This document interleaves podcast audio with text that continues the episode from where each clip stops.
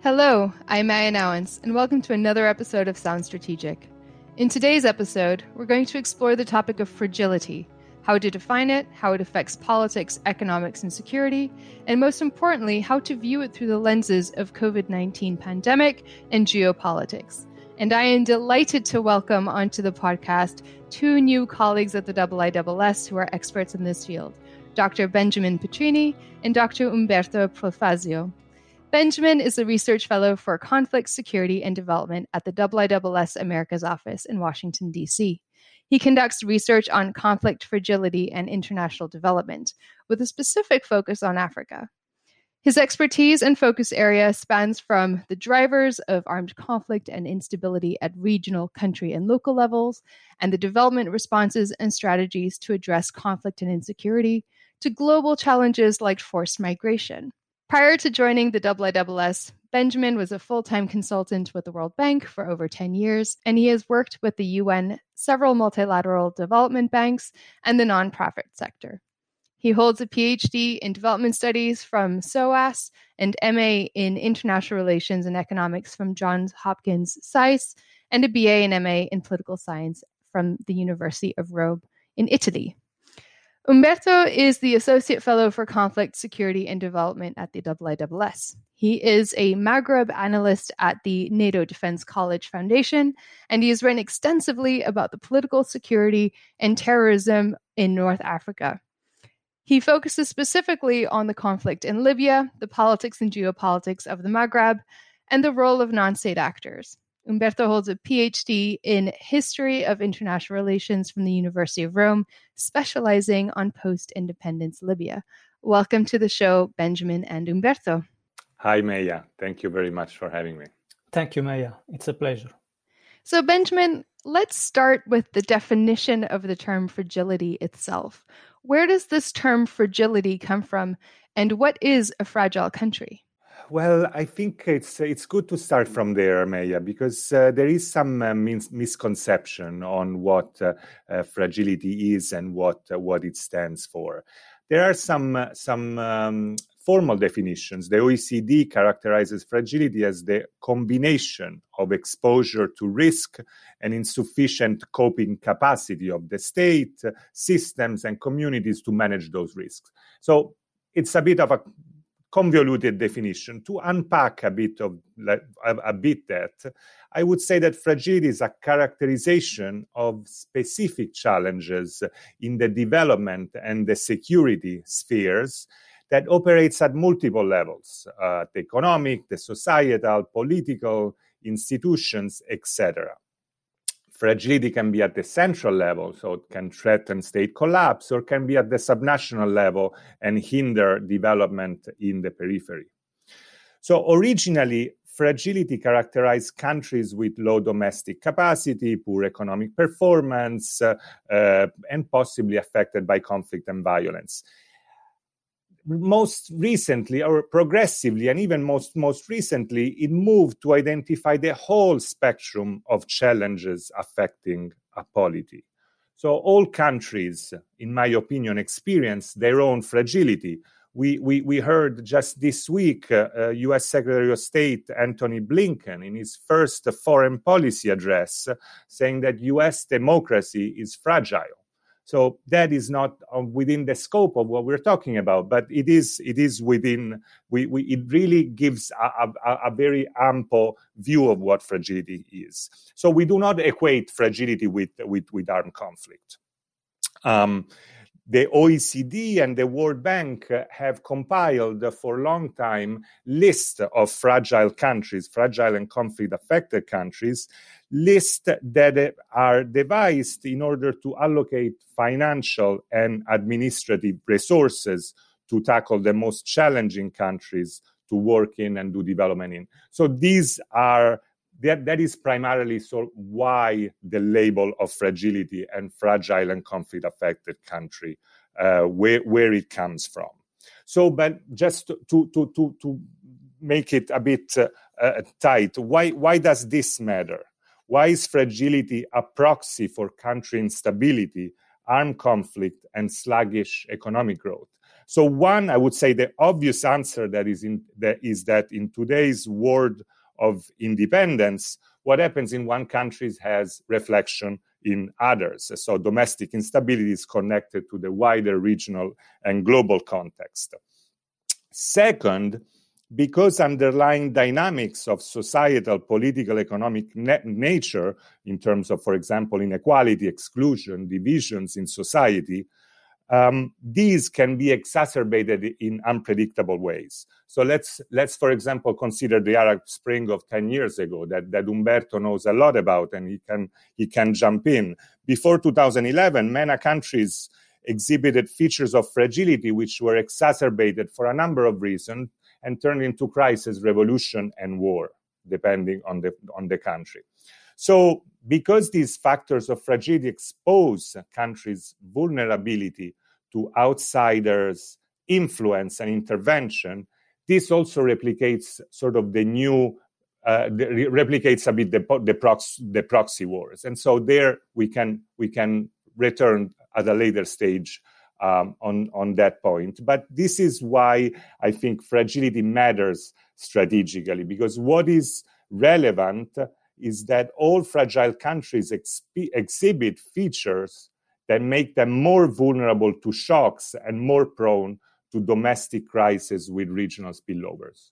Umberto, can you talk a little bit about uh, your understanding of fragility in the Arab Spring movement that Benjamin just uh, referred to? Yes. Uh, mm, I, uh, Benjamin raised a very a very important point about the um, uh, relation between uh, Uh, fragility and uh, uh, what happened uh, in the Arab world 10 years ago. So, with the term of Arab Spring, we, we try to define the movement uh, of protests that uh, hit the region unexpectedly in uh, 2011.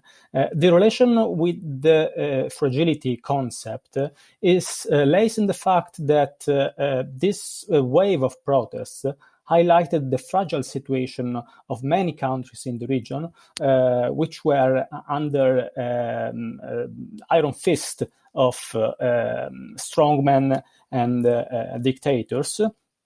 And where the, uh, um, the, the, the, civilian population w- was trying to find a, a new system of, of governance.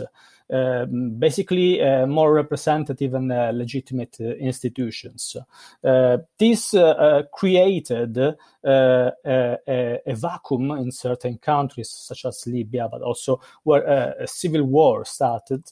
Uh, and I refer here to Syria and Yemen, uh, which also highlights the fact that even if the concept of fragility must not be associated entirely with countries afflicted by by civil war and armed conflict, uh, it's also an evident symptom uh, Uh, and a cause uh, of the fragility uh, of certain institutions.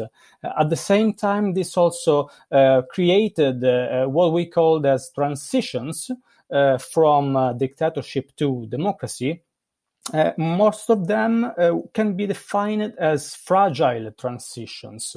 Uh, we saw, for example, the example of Tunisia, uh, which is considered one of the most successful uh, um, revolution uh, during the Arab uprisings of 2011. and most of the commentators and analysts say that it succeeded in achieving a successful political transition, uh, creating uh, more democratic institutions uh, and um, um, and a democracy and a democratic system in the country. At the same time, uh, Tunisia was not able to achieve a complete economic transitions, and the protests last month highlighted the fact that. Uh, the country uh, still needs to uh, find a new uh, governance system, address economic issues, and also try to avoid the polarization in the political system. This is a really important term, I think, when we talk about fragility, uh, because uh, uh, depolarization in the Arab world between uh, rival political uh, forces uh, Uh, can be uh, secularist or uh, Islamist on one side, is a driver of, of fragility, not only in this fragile context, but also in the Western democracy we saw in January with the events in Washington, D.C. I think you both make some really interesting points about fragility not just being limited to countries experiencing conflict or in the developing world or least developed world, um, but also um, something that we see very much, uh, or in some cases, something that we see in um, the developed world uh, as well. I also uh, would like to expand a little bit about the ways that fragility manifests itself outside of the realm of violence and armed conflict.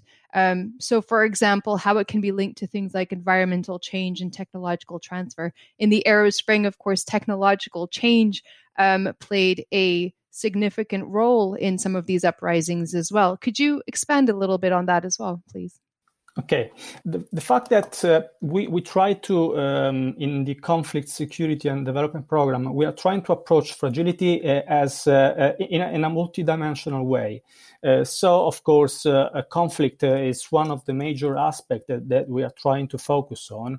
Uh, but there are several layers uh, which need to be understood more, more properly.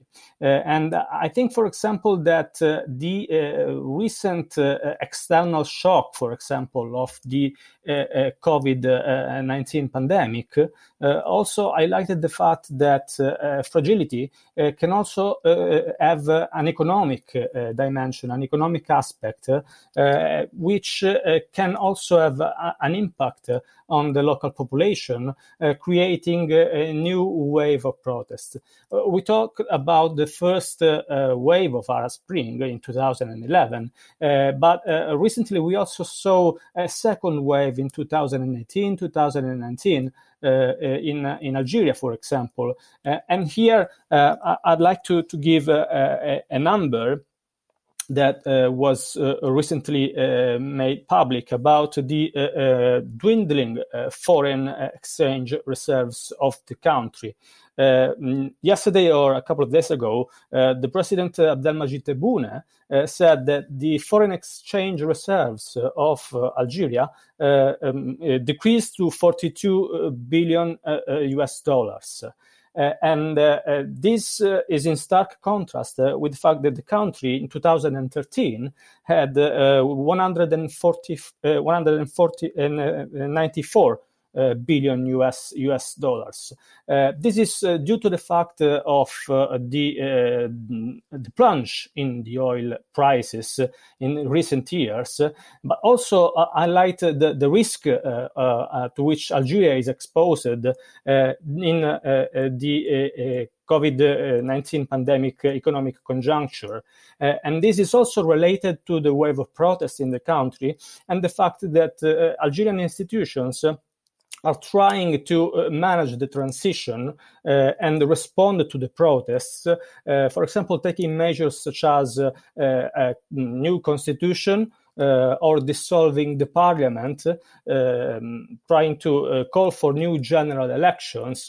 But these measures seem to be not enough. Uh, and this uh, gives an indication of the fragile situation uh, of the country, especially due to the economic difficulties that uh, is going uh, through. Uh, and the resumption of the protests this month of the Hirak opposition movement also casts a shadow over the future prospects of the Algerian regime in trying to manage the transition. Benjamin, do you want to add anything? Yes, thank you. I think these uh, these examples, uh, these practical applications that Umberto brought forward are really revealing of uh, how we characterize uh, fragility uh, nowadays. And there is a strong correlation between fragility as we defined it and stability at multiple levels. So fragility affects country stability through several different and interrelated channels that mutually affect one another. So what I'm going going to about to go through is a is a list of all the different dimensions that OECD uh, defines uh, uh, formulates the economic, environmental, political, security, and societal dimensions of fragility. So, to describe that multidimensionality of, of, of fragility. Um, and so none of these dimensions, what I want to say, none of these dimensions can be taken in isolation. It really, it is the, the, the larger uh, in relationship between all these dimensions. So the first one is the one that, that, that, that you alluded to. Obviously, violence and armed conflict is the most uh, visible manifestation of, of, armed, of, of fragility. And uh, um, violence and armed conflict that that that happen in a new landscape um, uh, today. There is a proliferation of non-state armed groups. Uh, uh, there are remote uh, um, is- issues of remote warfare with new technology of fighting wars. conflicts are low intensity, are harder to solve. they are also pervasive in middle-income countries and not only low-income countries. So there is a whole spectrum of new challenges related to armed conflict. But fragility does not does not stop there, as as as, as Umberto rightly said in, in the application and some of the examples related to North Africa. To me, first of all, um, is the nature of the political settlement is something that defines the level and the extent of fragility. So the extent to which groups in society adhere uh, to the rules of the game, meaning the established political settlement or political order in that specific country, affects uh, the stability and the fragility of that country. So, for example, there are either peaceful transition of power or, or violent struggles between elites in a, in a zero sum game. So the way that that sort of we see the nature of that political settlement has some important ramifications on on fragility. Secondly, I would say the governance gap and weak institutions. So this, uh, the issue of poor capacity at all levels of government, uh, local, uh, subnational, regional, and national government is central to fragile states. And this has been really recognized by OECD, World Bank, and all the multilaterals as really the key to lift countries, countries to lift um, countries' capacity to improve their uh, economic management, to improve their uh, economic performance. Um, so, effective and capable institutions are needed to, first of all, to peacefully manage conflict in society. Uh, secondly, to provide the adequate services that meet the aspirations of society and reinforce the social contract and the legitimacy. And third, to raise the resources and implement the policies to advance the SDGs, for example, which is really on, on, on the table today. And we can talk about that capability trap. Uh, the progress in institutions is too slow in order to enact uh, those broad based socioeconomic reforms that will advance on, on, on the SDGs other other factors poverty obviously and poverty in itself is another multidimensional issue. So the connection between poverty and fragility is, is very strong. We can see that that that that poverty features highly in all fragile countries. So we know that over three quarters of all extreme poor globally reside in, fra- in fragile countries according to the world bank. Um, poverty rates have increased in fragile countries which is driven by a cluster of protracted fragile, fr- fragile countries. We also know that as, as, as a result of COVID 19, poverty will be, um, there will be more poor in fragile countries than non fragile countries as, as, as a measure of, of, of increase. Um, and also what you allude, alluded to, to environmental pressures and demographic pressures, which uh, uh, affect uh, the demographic pressures negatively affect the youth employment and their livelihoods, with obviously a cascade of effects, um, as, as, as Umberto has mentioned in, in, in North Africa, in North Africa during the Arab Spring and, and more recently uh, as well.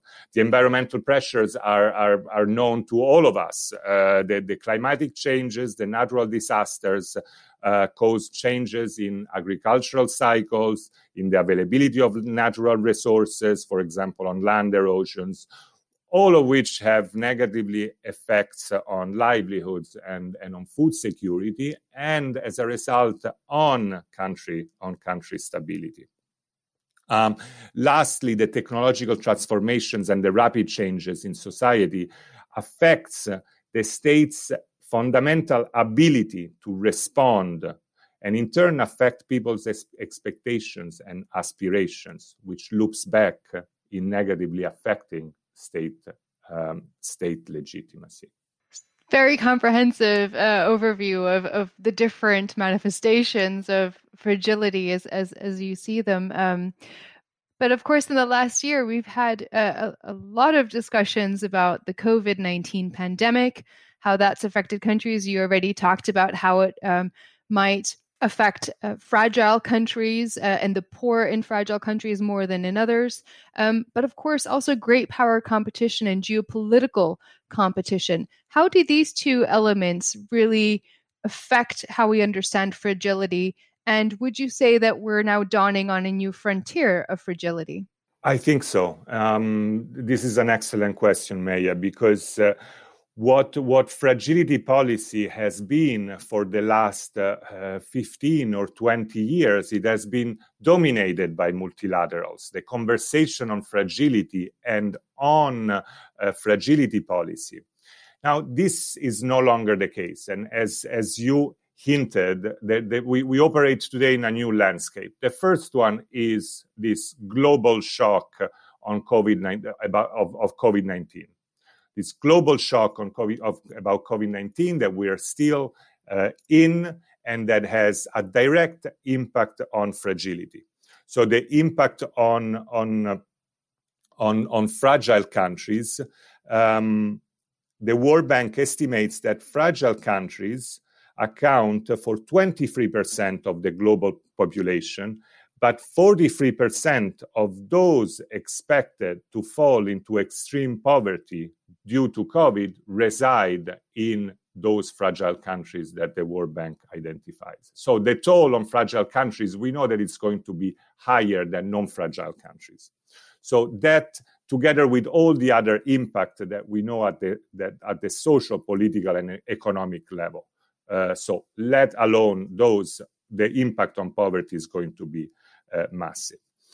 The second factor that I think it really changes a bit the equation on fragility is the current phase of global disorder, um, if you will, that we are that we have experiencing now for uh, a few years, which is also changing the policies and the politics of, of fragility. So fragility, I would argue that now can really be viewed through the prism of foreign policy and geopolitics for a number of reasons. So fragility becomes increasingly entangled with foreign policy interests of great powers and regional powers, which resemble the Cold War style proxy wars. More states vie for influence on the global stage, a situation that renders fragile countries, given their weakness, prey to powers competition and renders armed conflicts as, as proxy wars. More and more states are exerting their influence in fragile countries, in countries with poor institutions, in countries with armed conflict. That is something that, that, that can be, we can see the trends of third party intervention into internal armed conflicts. So this is expanding and it's opening a new phase of competition.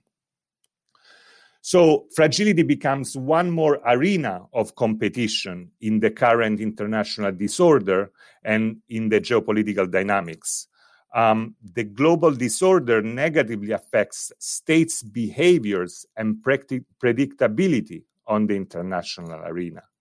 New and old actors reshape their role toward fragility and fragile countries. So the US, for example, that passed the, the, the Global Fragility Act uh, last year and has just embarked in a new strategy uh, on, on fragility.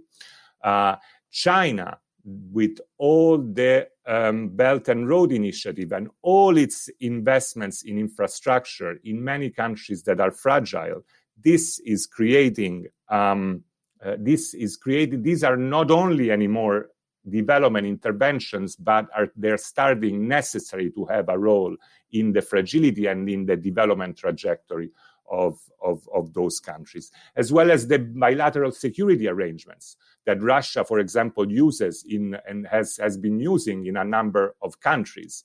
Now, these overall, um, uh, as, as global order has undermined multilateralism, this process has negatively affected international institutions and their legitimacy. So, related to fragility, this means that multilateral organizations like the World Bank don't no longer have the monopoly on fragility uh, policy, but there are more and more bilateral fragility policies. So, this I think is the new realm that we are we are living and and we should be considering fragility as part of that sort of strategic and geopolitical discourse on uh, foreign policy. I think that we need to uh, change perspective. Uh, uh, I believe that we are uh, living in a moment in which there is a, change of paradigm, uh, in which right now, for example, we are not talking about uh, uh, terrorism uh, anymore. Um, we we refer to the to the post 2000 and, 2001 world as the age of, of terrorism um, and the asymmetric threat uh, Uh, coming from uh, from terrorist organiza- organizations and, and militants uh, uh in uh, worldwide. we are shifting towards the great power competitions that we, we mentioned before, and the COVID nineteen pandemic is having a huge impact uh, on this uh, change in the, in the global order, uh, in which we are seeing, for example, referring to the COVID 19 pandemic as the, the, the, battle between several countries through, the, for example, the vaccine diplomacy, China and Russia, for example, in, in the Middle East, but also in, in North Africa.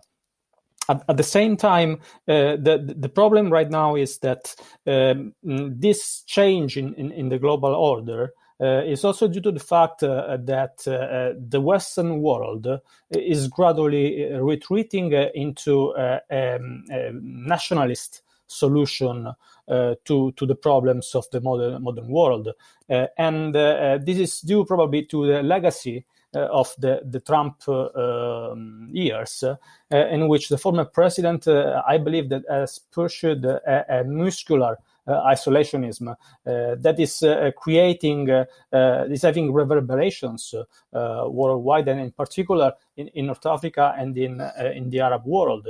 I, I, for example, um, can make a reference about the, the, the fact that China and Russia are trying to advance their, their interests and their agendas in, in the region. Uh, but we also saw the rise of regional powers, uh, such as uh, Turkey uh, and the United Arab Emirates, uh, which has been uh, highlighted by the, the, the conflict in, in Libya. and this is another, another dimension of the, uh, the, fragility uh, and the fact that, uh, um, for example, the, the, the conflict in Libya is, is causing, um, is having an impact not only in terms in in, in, terms of the local population and the fact that we are seeing a, a weak uh, Uh, weak state, uh, weak, weak institutions, and, and the polarization between uh, uh the different uh, uh rival parties, but also uh, a rise in, in tribalism and factionalism. and this brings back to the polarization issue that is also that is not only reflected in the local environment, but also through these regional fronts that fight each other. Uh, one that supported uh, in uh, the post 2013 after the military coup in Egypt the um, what has been considered as counter-revolutionary fronts, and the other which is more Islamist oriented and revolutionary. Uh, right now, the fact that we also saw last year the, the Abraham Accords, for example, uh, uh, I think that is indicating a change in these two fronts. Uh, which I believe that uh, are now a normalization front of countries uh, that uh, are normalizing ties with with Israel, and the revisionist fronts, uh, uh, in, which includes countries that are trying to change the regional order and supporting, for example, post-Islamist groups, while also trying to change the geography of the region and we saw this uh, um, this reflected uh, not only uh, in the Libyan conflict but also in the Western Sahara, where this is there, has been some major developments lately. And this brings us to the to the to, the, to another concept that is uh, related to the the fragility and this is the, the frozen conflict uh, case uh, in which we have reached, for example, a ceasefire, but we have been unable to find a peace agreement. And uh, in, in Western Sahara, this is the case. Uh, and uh, we can see how frozen conflicts uh, can reignite at any time. and at the same time, the fact that we have not been able in, in Libya to find a, a, common understanding uh, between uh, rival fronts, and the fact that, uh, for example, we have several foreign forces on the ground, mercenaries and private military companies uh, the fact that the deadline passed and these forces are still on the ground building trenches, for example, uh, between the east and the west of the country, uh, is also a serious indication that Libya can transform into a, a frozen conflict uh, in the in the coming months. And uh, regarding the, the, the, possible solution, for example, and I can make reference to the case of Libya, uh, one uh, um, uh, possible solution to address this, this fragility uh, is also um, on the internal level and is based on programs of disarmament uh, Uh, demobilization and reintegration programs. Uh, the fact that the, the, the country uh, has, uh, has had uh, weak institutions and has created a proliferation of militias and, and armed groups. and one possible solution that needs to be seriously addressed by any transitional authorities in the coming months needs to be to implement a security sector reform in the country, trying to establish new uh, legitimate institu- institutions with the, the, monopoly of the use of force. I mean, you mentioned the the um, variety of also foreign actors in the Libyan case, and I, I guess that brings us to another question of how these actors in this geopolitical context understand uh, the concept of fragility, whether they have a common understanding of it, or whether countries like the U.S China and Russia have a different understanding of this concept and thus might have different uh, policies at the end of the day and different activities at the end of the day uh, within this context. Um, what do you think about that? I believe that they have uh, different uh, concepts. Uh, there may have been uh, in, in, the, in, the, in the past years uh, some kind of convergence between these these different uh, uh, ideas on on fragility uh, by the different actors involved in the conflict in Libya. But I still believe that the the, the Western world um, and the US and, and Europe are still anchored to a, a, multilateral approach uh, to uh, to the conflict uh, worldwide and to fragile solutions. What we saw in Libya in the third phase of the, the civil war from uh, 2019 to 2020 was, uh, um, I think, the, the, the, resort to a kind of a power politics. Uh, where um, assertive countries uh, such as Turkey uh, or Russia, for example, have tried to impose military presence uh, on the ground. And this is uh, also affect uh, the civilian population. Um, I can give a, a, few numbers here about the fact that in Libya right now, according to um, the United Nations, there could be uh, as much as 20,000 uh, foreign fighters uh, this could be the, the Russian uh, Wagner, uh, Sudanese militias, or Syrian mercenaries. and this is particularly important because if we compare this number uh, with uh, one of the, the major uh, armed groups in, in, Libya, the Libyan National Army, as about 25,000 fighters. So this gives an indication of the number of fighters present in Libya and how this, the foreign forces can change the balance on the ground. On one side or, or, or the other. Uh, but also the fact that uh, we have um, um, we are witnessing uh, two two major trends in, in, modern warfare, and this is the privatization of war through the use of mercenaries and military private military companies, and the remote warfare with uh, the use of drones and uh, unmanned aerial uh, vehicles. Uh, in the case of the uh, private military companies, this has a huge impact on, on the fragility. It's, creating more fragility in the country because most of the times these, these groups, they don't respect the international humanitarian law. Uh, for example, uh, um, the uh, number of casualties uh, caused by the uh, landmines and uh, unexploded ordnance that were left by these groups in the southern Tripoli area, especially in Ain Zara and Salah ad-Din, according to the United Nations Office for the Coordination of Humanitarian Affairs, it's 207 casualties, uh, with 73 deaths and 100. 33 injuries.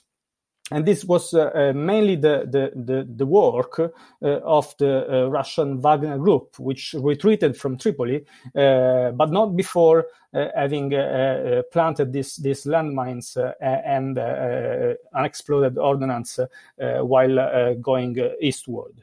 this is also having a, a, huge impact on the, on, on the issue of the, the returnees.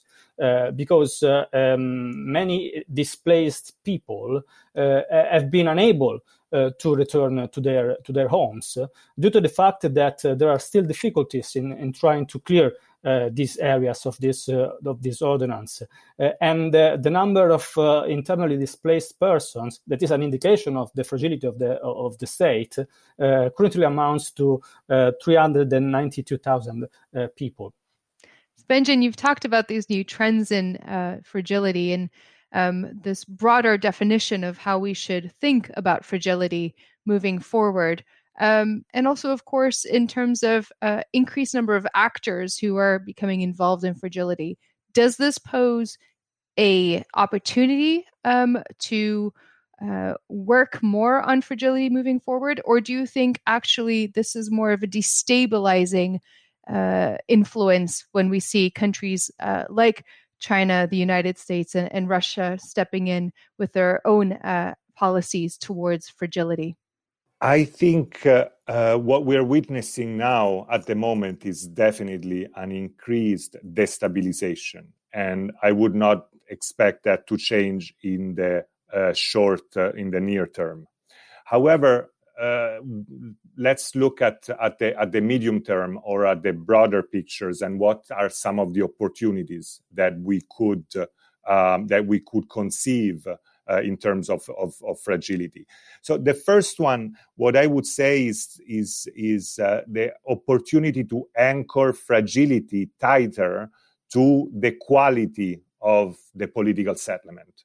And when I say that, uh, I, I mean to have a broader um, and shared understanding of addressing inclusion, addressing inequalities, uh, gender. So, issues that make uh, countries um, stronger and more resilient to, uh, to, to, to, to, to political and social upheaval. So that that that I would say is an opportunity moving forward.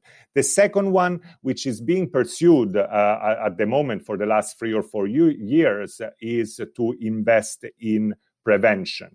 In prevention through strengthening coordinated approaches between development actors, humanitarian actors, uh, security actors, uh, diplomacy. So to have a, a, a, a, sort of a broader coalition to look at conflicts upstream. And as we defined, all as we defined earlier, all countries have fragile inflection points. And so it's really to look at those and strengthen those. That I think it's an area on, of, of, opportunity, of empowering national institutions, local governments, um, and, and, and empowering um, uh, and giving more agency to uh, countries themselves. Um, and the third one, I would say, is to have um, what we could think is investing more in those global public goods where all actors can have an interest in cooperating. And obviously, I'm referring to uh, climate change. I'm referring to uh, transnational issues like migration, like refugees. And there we see opportunities in there. The Global Compact of Refugees and the Global Compact on Migration of, of a few years back. So those are things that I think can can spearhead a, a, a, a more uh, more investments from the international community side and more shared uh, understanding that can have an, a positive impact on fragility. And do you think that that would be those suggestions that you made are, are ways that we could perhaps um, counteract the um, the negative impacts of the politicization of uh, fragility within this uh, context of great power competition, whereby um, working on fragility is is, is seen as a, um, uh, a, a tool of statecraft, perhaps we need to work on different uh, on different levels right? Uh, so we need the normative levels. We need to put countries uh, uh together in front of their responsibilities uh, uh, vis-a-vis global public goods for example. Or and and and and obviously so that is one level the normative level. Um, the political the strategic level of of countries at the moment we are seeing uh, we are seeing an increased polarization um, as, as as Umberto has has described for uh, for different uh, for different reasons. So at the moment the political space is uh, um, is is tighter for uh, for for for for investing. Uh, on fragility, so I do not see at the moment. I do not see an opening on the on the political front. I'm uh, more more pessimistic uh, in this uh, um, compared to, to, to what Benjamin has just said, uh, because I think that uh, um, this this change uh, that we are witnessing and the COVID nineteen pandemic and the, the, the fact that many countries are, are trying to find nationalist solutions to to uh, common problem uh, and uh, this mm, this is also reflected in, in, the fact that um, we we still see fragile countries uh, through a, a, a, lens that is mainly based on, on security. And, and here we can make the, the, the examples of the Europe's policies of externalization in the uh, managing of the uh, flow of migrants. and I'm still thinking about the fact that, for example, this is a, a, a, is, this is having a huge impact uh, not only on the countries of uh, destination, uh, and we saw in the last couple of years the shift in the uh, public opinion uh, in uh, in several European countries towards far right and populist movements due to, to increasing number uh, of migrants uh, arriving uh, in in Europe, but it's also having a huge impact also on fragile states and transit countries as well, such as Libya. Uh, where, according to, to, the latest estimates, there are about uh, 600 uh, thousands uh, migrants, uh, refugees, and asylum seekers. and some of these are still held in squalid condition uh, in in many detention centers uh, across uh, across the country. so this is an approach that is short-sighted uh, and uh, reflects the fact that we, we, we, still we are still looking uh, um, at, the, at, the, common problem uh, Uh, through a, a, nationalist solution uh, and uh, some that is not uh, probably right now is not acceptable, especially considering the fact that this creates more conditions for fragility to continue in, in these countries. I think we need to just change the approach uh, Uh, and the fact that uh, the new US administration uh, said that is looking uh, at the world through a new uh, multilateral approach compared to the previous years, it's, it's a clear indication. but we still have to see if the, the facts are um, the facts comes which what, what are the, the, the main consequences of these words. Well, thank you both for coming on the show today. We've unfortunately run out of time, but we've covered a lot of ground. And I, I like your final comments, which are optimistic, but recall a need for a heavy dose of reality and realism uh, when, when looking at the topic of fragility. Um, looking forward to seeing your future work at the IISS on this topic. Thank you, Meia. It's been a pleasure. Thank you, Meia. Thank you very much for having me. It was a pleasure. And thank you all for listening. We hope you enjoyed the episode. Please do follow, rate, and subscribe to Sounds Strategic wherever you listen to your favorite podcast to keep up to date with all the latest episodes. And for more in depth analysis of the key international security and defense issues from around the world, be sure to follow the IISS on Twitter, LinkedIn, or visit the IISS website. Thank you and see you next time.